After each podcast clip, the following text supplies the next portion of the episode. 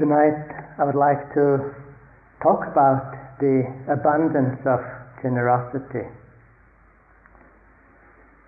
I feel that this talk needs a few words of preface. As a teacher who lives from donations and from the generosity of the retreat participants, it can be somewhat difficult or questionable to talk about generosity and giving, especially on the last evening of a retreat. But I hope it doesn't look like soliciting. and yet, the quality of heart of generosity and its practice, also its practice in, in daily life, especially, is enormously helpful and joyful and liberating that I will talk about it.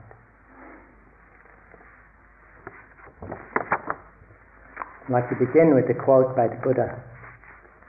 He said, If you knew as much about the power of giving as I do, you wouldn't eat a single meal without sharing it. There are many models that try to describe and convey the essential aspects of spiritual practice. We can speak of speak about the threefold training of sila, samadhi, panya, ethical conduct, meditation, and wisdom, or about the seven qualities of the awakened mind, or seven qualities of enlightenment, and the five spiritual shaping faculties, as I did the other night. I'd like to talk about generosity in terms of yet another model of practice. Model of dana, sila, and bhavana, of generosity, ethical conduct, and meditation. Generosity here is seen as the first supporting pillar of practice. Here in the West, especially I feel in the tradition of insight meditation, of vipassana, perhaps also in Western Zen, we have begun with the reversed order. We began, and most often people begin even today, with bhavana, with meditation. Many of us, of the generation of my colleagues, actually began 30 or so years ago with psychedelic drugs. We experienced and recognized the powerful and vast possibilities of the mind. But since the extraordinary states never lasted very long, we began to turn to bhavana, meditation. Sila, ethical conduct, seemed somewhat unimportant maybe even a little bit ridiculous for some, or petty.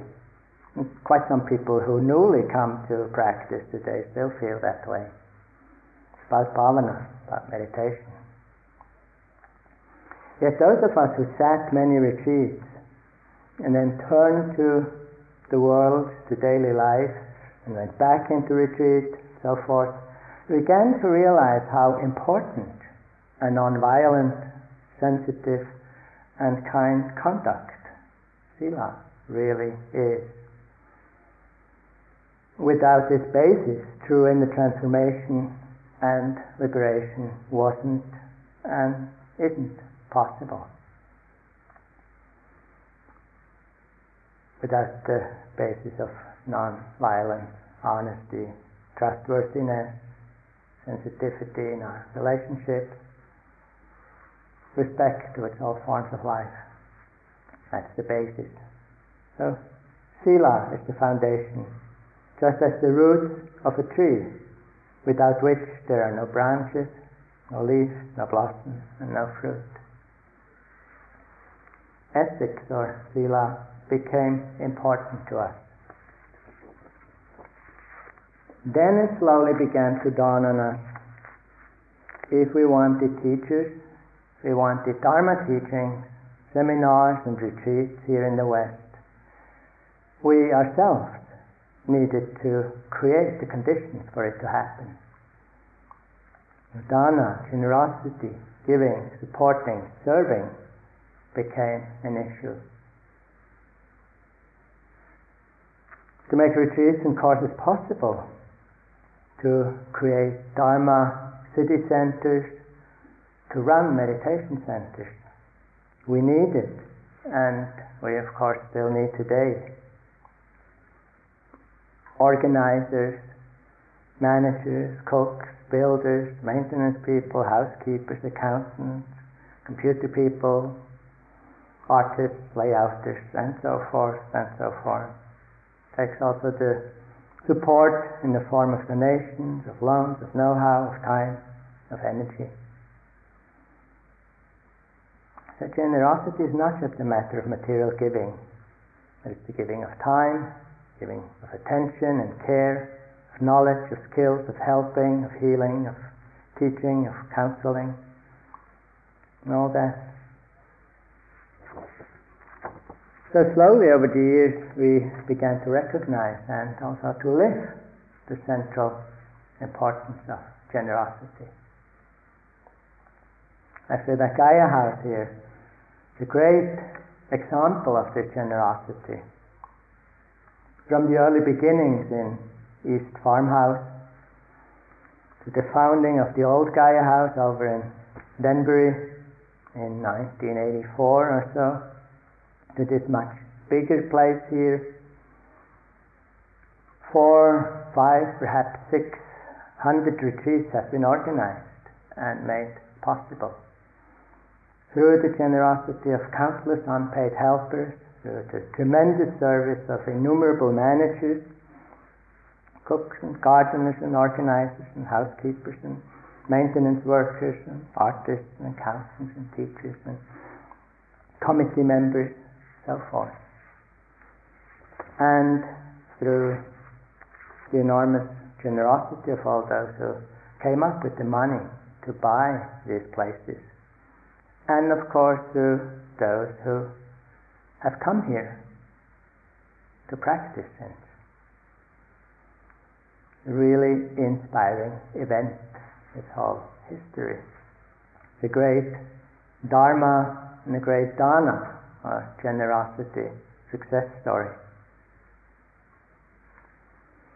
Now in Buddhist Asia, the dynamics of dana, sila, and bhavana function exactly the other way around from what we have seen here in the West.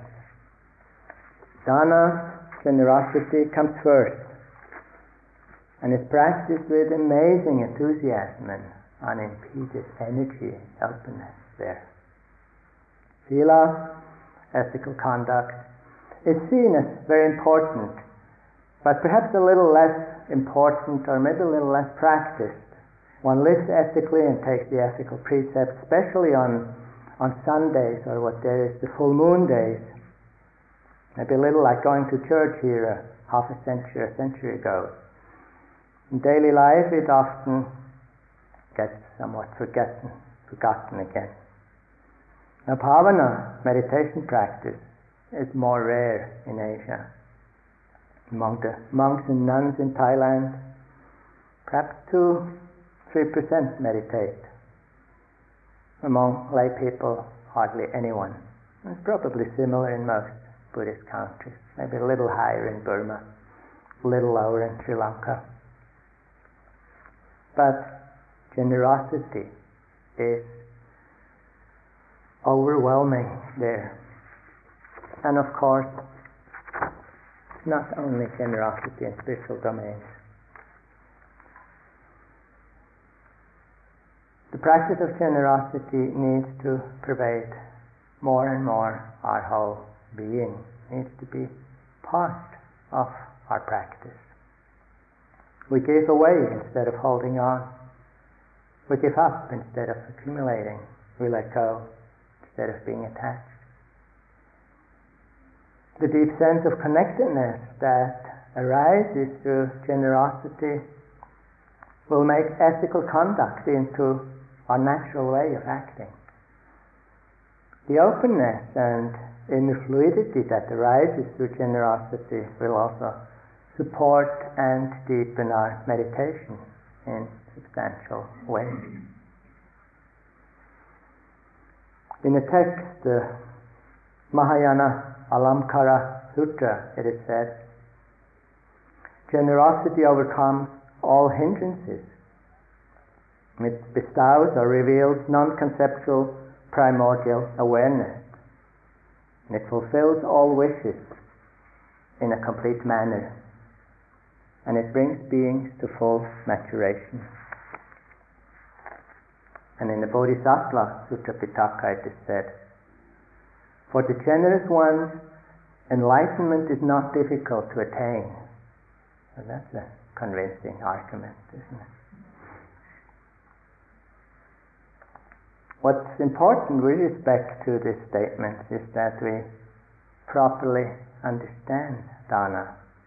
It's not simply about some present or some gift we bring to our host on a visit. Not simply about uh, whatever 20 pounds we send to Amnesty International or Greenpeace or whatever. Much more, it is a radical inner attitude of heart and mind. Rumi, the Sufi mystic, describes it as the attitude of the dervish, of the Sufi adept,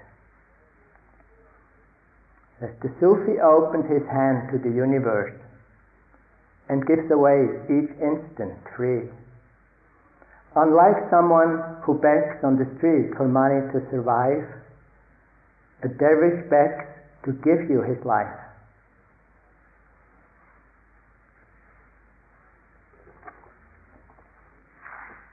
The term that's used in the Pali language, dana, is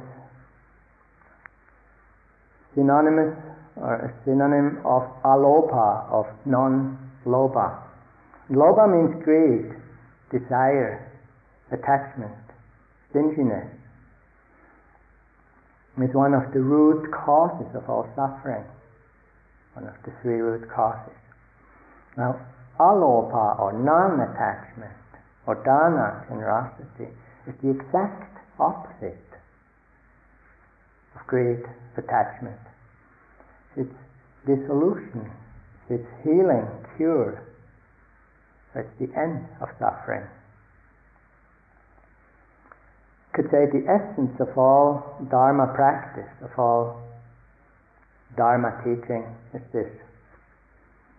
Develop a mind and heart that clings to nothing whatsoever say the essence of all teaching is the Dharma of non-grasping. And that's exactly what dana, generosity, is all about. It's the central quality of liberation.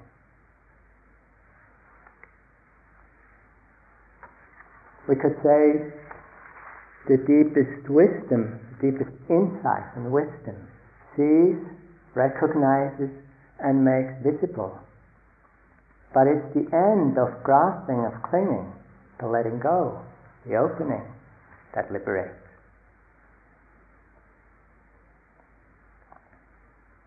Generosity is an expression of love, of compassion, and of trust. And it's one of the three roots of goodness, along with metta, loving kindness, and with panya, with insight or wisdom and non-grasping is the main characteristic of dana, of generosity. Comparable with the way that a drop of water flows off a lotus leaf, not sticking to the leaf. It flows off without even leaving a wet stain on the leaf very opposed to if you think of a drop of oil on a blotting paper which completely gets into the paper, immovably stays in there. When generosity begins to pervade our life, our life quality, feel begins to change noticeably. We begin to feel more open, feel more connected, feel more joyful. And see how generous people awaken in us feelings of openness, of love, and of joy.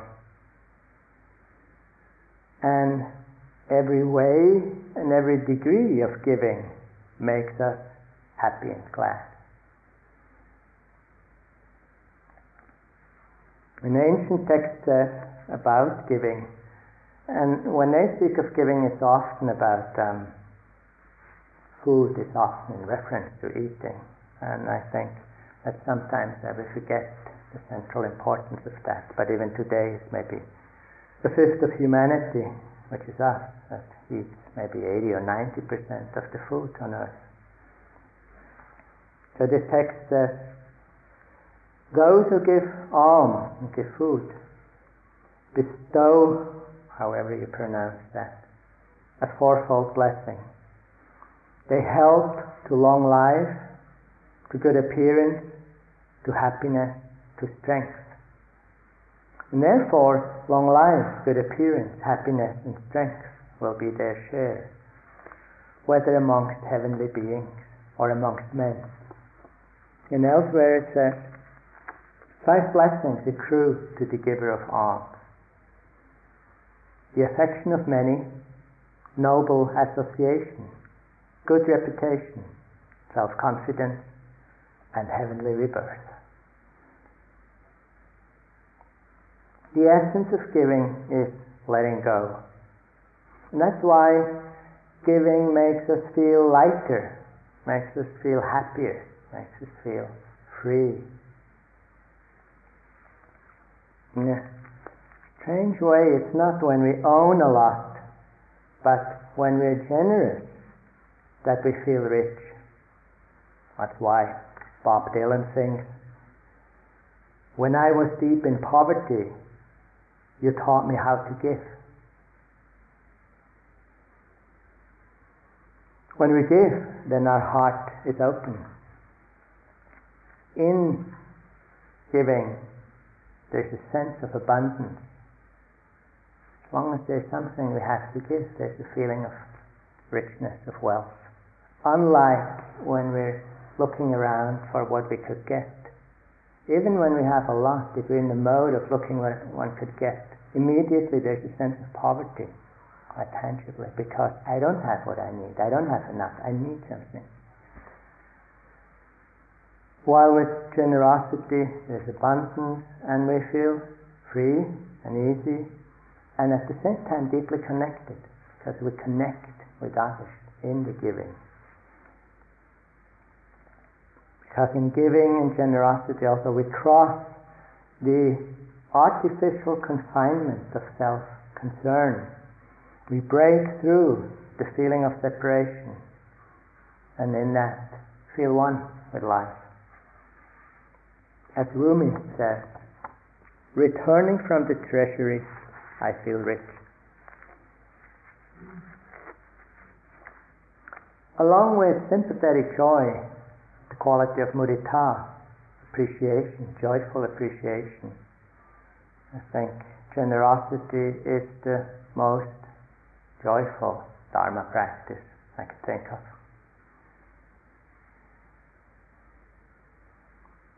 What are the areas of generosity in life? We can give material things food, drink, shelter, living spaces, clothes, medicine when needed all kinds of gifts and presents, whatever is needed of the things we have to give. Money is very important.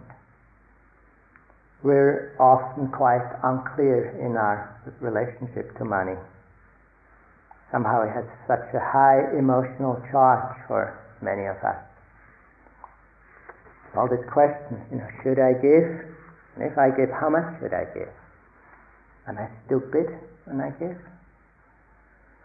Am I taken advantage of? Or am I naive? Or if it's known that I give, does it look ostentatious or does it look uncultured or yet stingy? Complex, often. Money in itself isn't good or bad. If it's used with a wholesome motivation for useful things, it's certainly good. The other way around, it can be useless, can be unhelpful, can be even very destructive. Some are overly cautious with money. Sometimes they're romantic with money.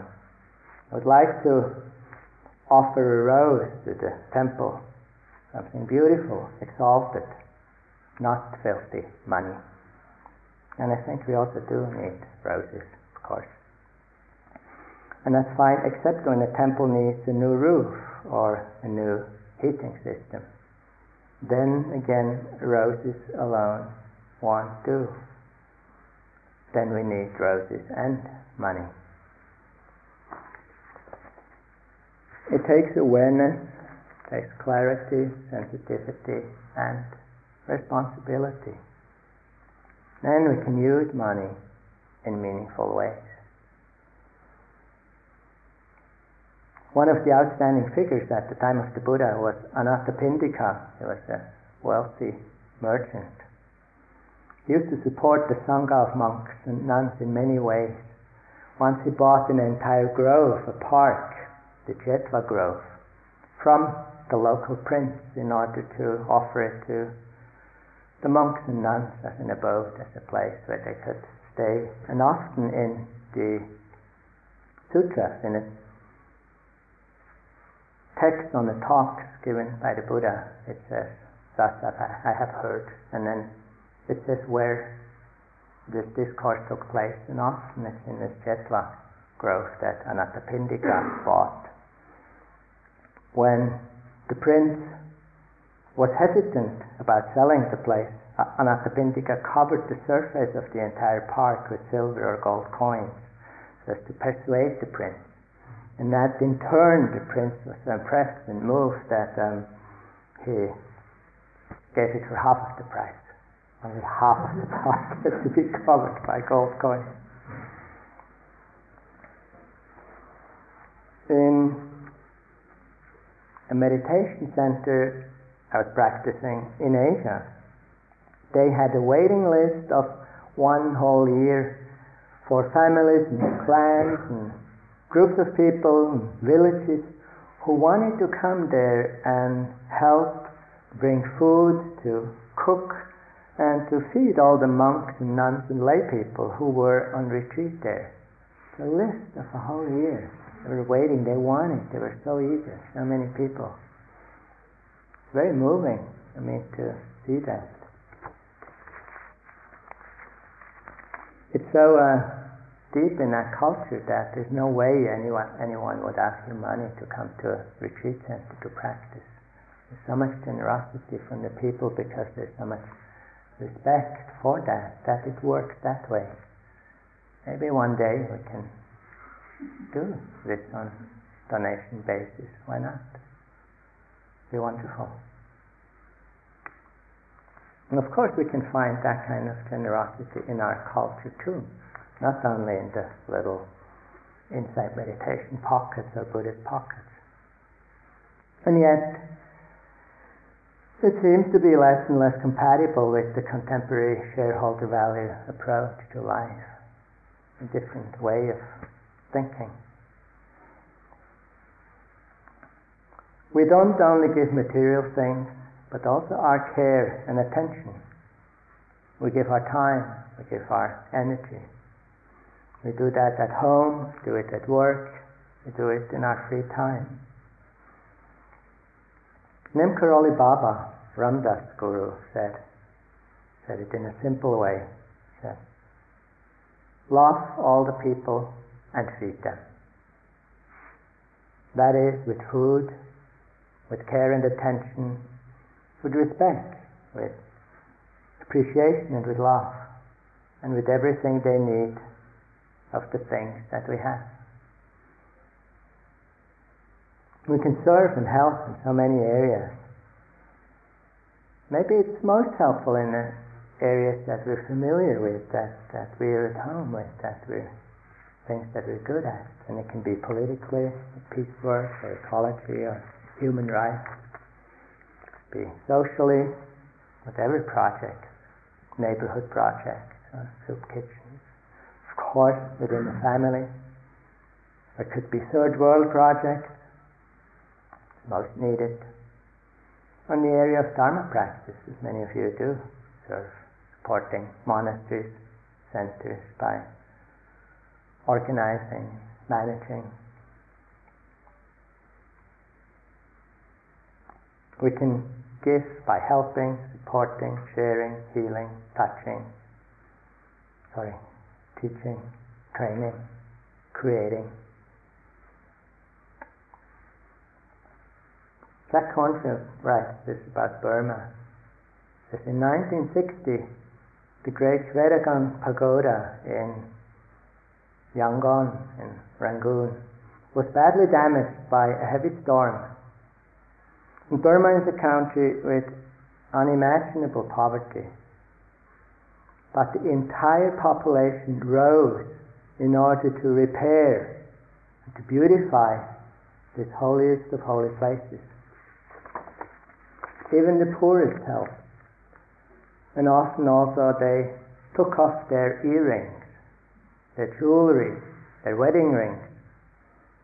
They brought the small piece of gold they had saved for their old age, so that the temple of awakening could be reconstructed again and shine forth in all its splendor.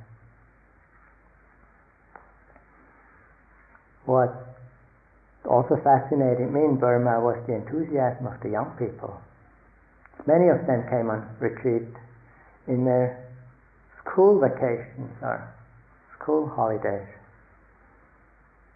Quite often they helped with the most needed work in those centers and pagodas. They also came to sit a lot. And at the time I observed about 20 students, almost school kids, sweeping the vast platform around the Shwedagon pagoda, is a huge huge pagoda in the middle of the city of Rangoon. Young people with brooms advancing in long rows, very mindful, very respectful, also very joyful. It was nice to see how somehow that went together, you know, having fun, enjoying themselves, being mindful, and doing something that was um, supportive for the temple.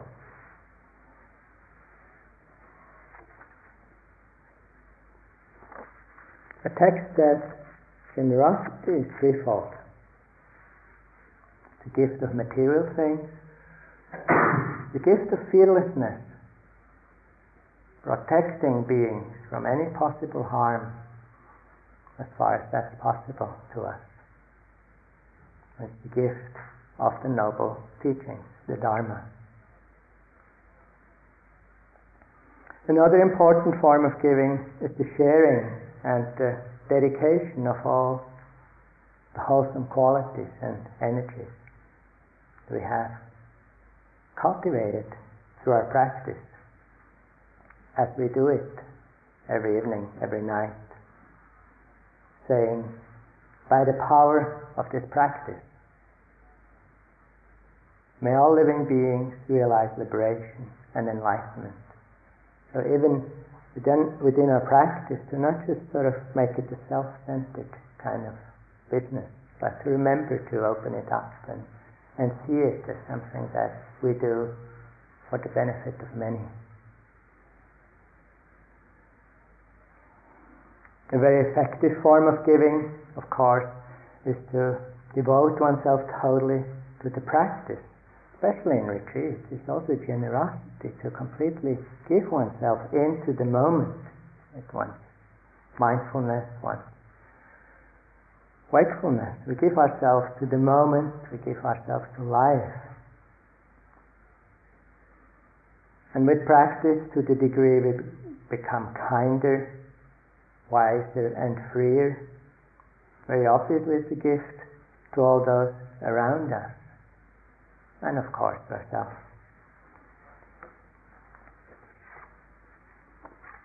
This also means that we need to learn to respect our own practice and ourselves.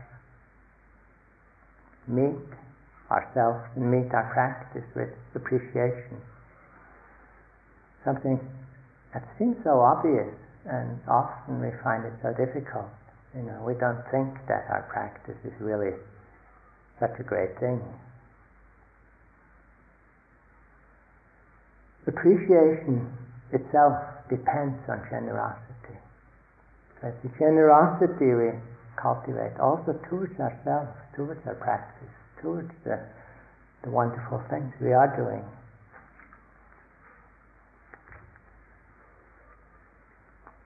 So joyful appreciation for our own and for others, good inequalities, that is a form of generosity. Also the joyful appreciation for our own and others' wholesome good actions, a form of generosity. And also quite noticeably impregnated by generosity is the joyful appreciation of the well-being and the success of others, of human beings, of all living beings.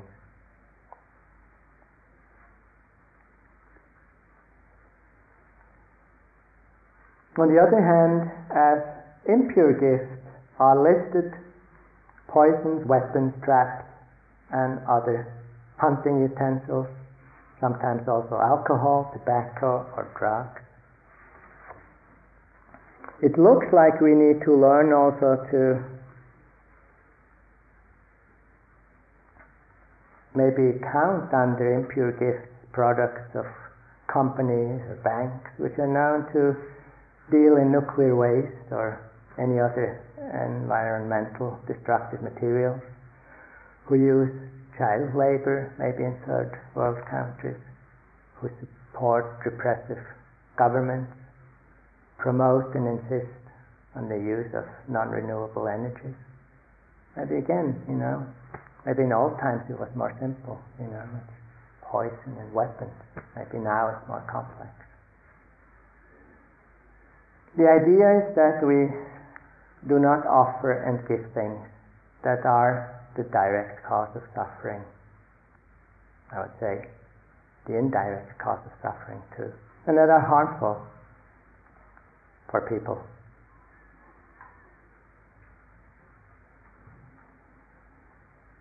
What is it that motivates us to give? Motivates us to be generous and open-hearted.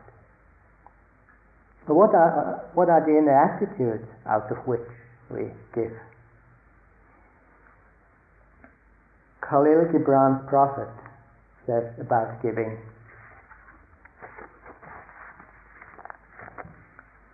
There are those who give little of the much which they have, and they give it for recognition, and their hidden desire makes their gifts unwholesome. And there are those who have little and give it all. These are the believers in life and in the bounty of life and their coffer is never empty. There are those who give it joy, and that joy is their reward. There are those who give it pain, and that pain is their baptism. And there are those who give and know not pain in giving, nor do they seek joy, nor do they give with the intention of being virtuous. They give, as in yonder valley the myrtle breathes its fragrance into space. Through the hands of such as this, God speaks, and from behind their eyes, God smiles upon the earth.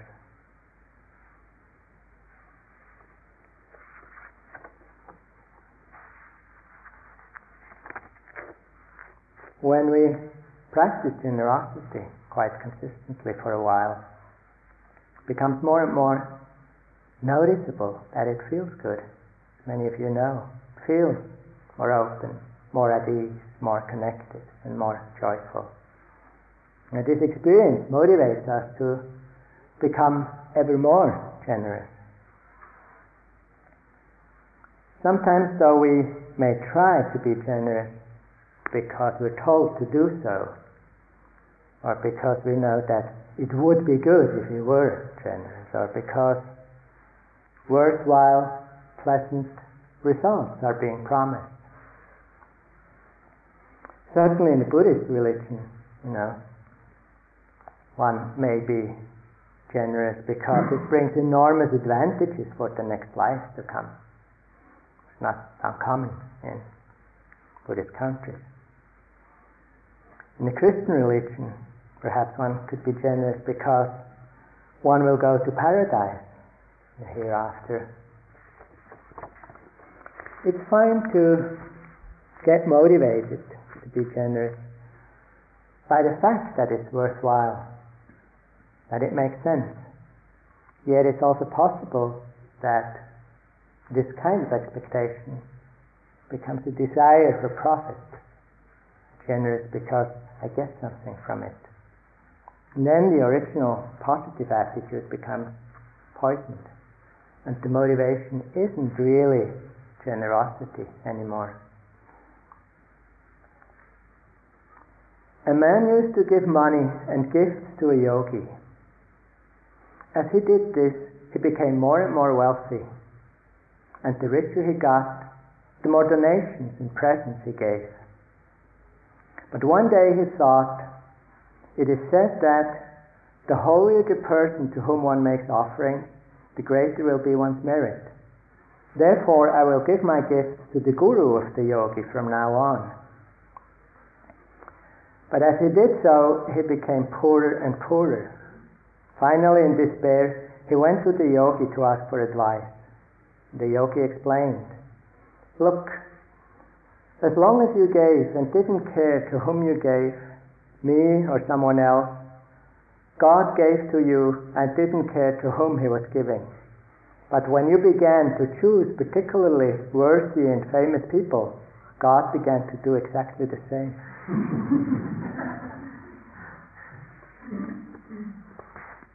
supposedly, I've never seen that, but I heard supposedly are Buddhist temples where one can buy paper cars, paper refrigerators, paper thousand dollar bills right outside the gate in order to then go in and offer those things to the deities, offer it to the Buddha on the altar, with the expectation that as a future karmic result one would get cars, refrigerators, and lots of money. I think comments are unnecessary. That's also Buddhist religion. The effects and results are entirely different when we're generous out of the experience of feeling deeply connected with others and with life. In Sri Lanka and Kanduboda center there, where I was uh, doing a retreat for a couple of months, a fellow meditator who was practicing with me for, for a long time, for about two weeks, and then he disappeared. I sort of forgot about him. And then another two weeks later, he showed up again with his whole family.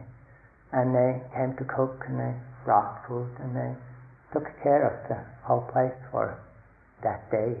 And that's where I sort of saw how, how beautiful this was, this exchange, you know for so much time. The time he was being there, he was taken care by people who came in. And then as he was done with his retreat, he would come with his family and then again take care of those who were practicing in there. And I think to quite some extent this is happening already here. And it's really wonderful. And it's a generosity that comes of a sense of mutual connectedness.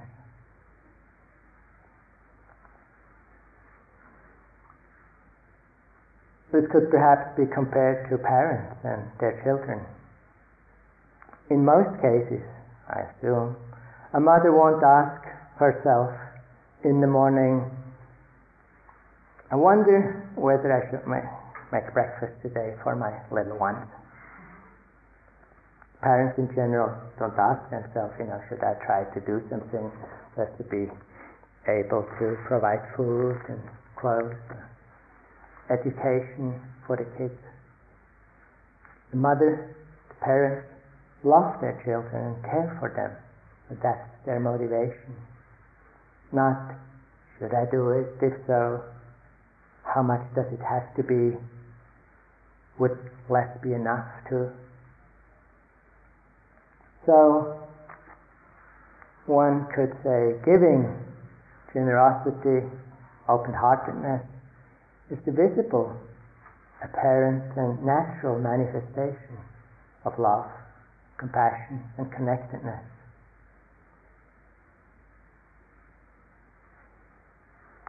Giving is seen as impure in the case of giving in order to harm someone, giving to get praise or a good reputation, giving out of rivalry with others, and also when we give with irritation, with pride, or with disrespectful attitude, looking down on the receiver.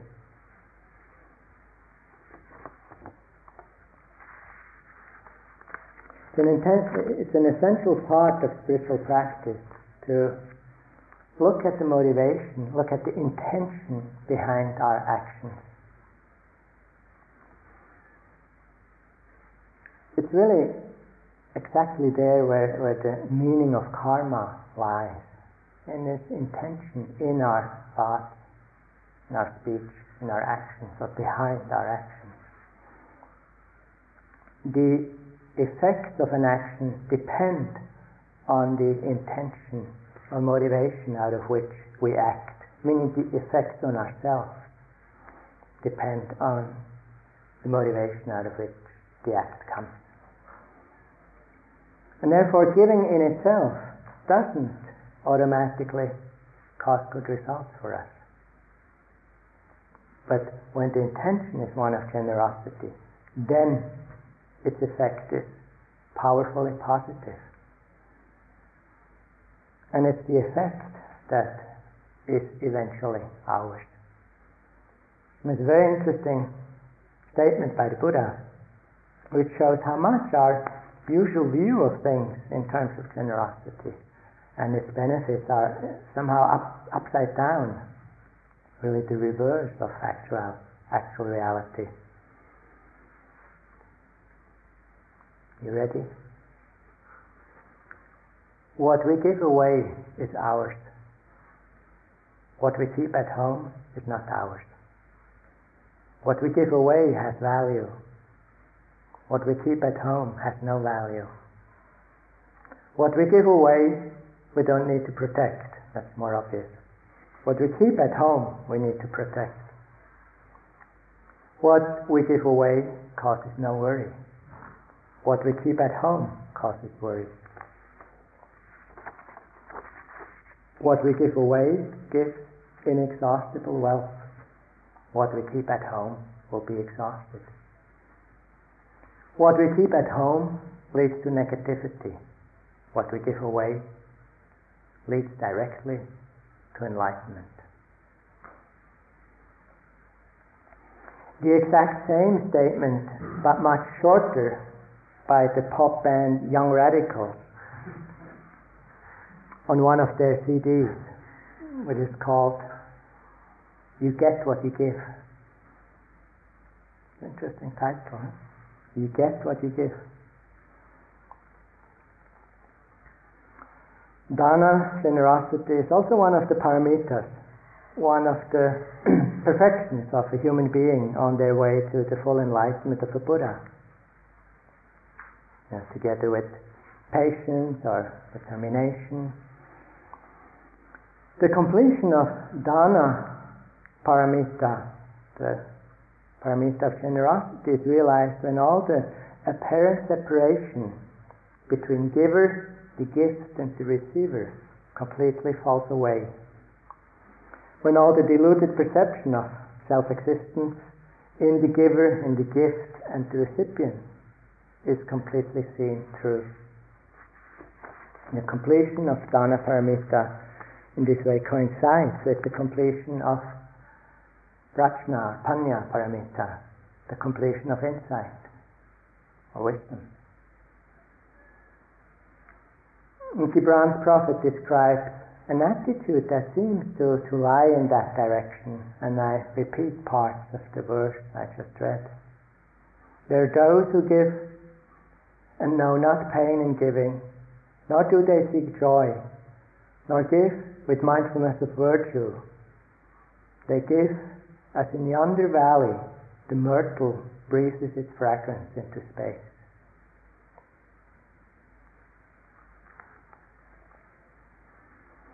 Chuang Tzu describes a time or, or a world maybe in which connectedness and that kind of openness are natural.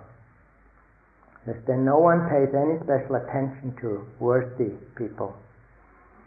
Nor do they single out those of ability. Rulers are simply the highest branches on the trees, and people are like deer in the woods. They're honest and righteous without realizing that they're doing their duty. They love each other and do not know this is love of neighbor. They deceive no one, yet do not know they are trustworthy. They live freely together in giving and taking and do not think that they're generous. I'd like to close with the definition of generosity from a text that's called Bodhisattva Bhumi. Quite a radical one. It says, What is the essence of generosity? A spontaneously arising, non-grasping attitude of heart and mind, with its resulting generous actions in which one gives away absolutely everything. Let's just be quiet for a moment.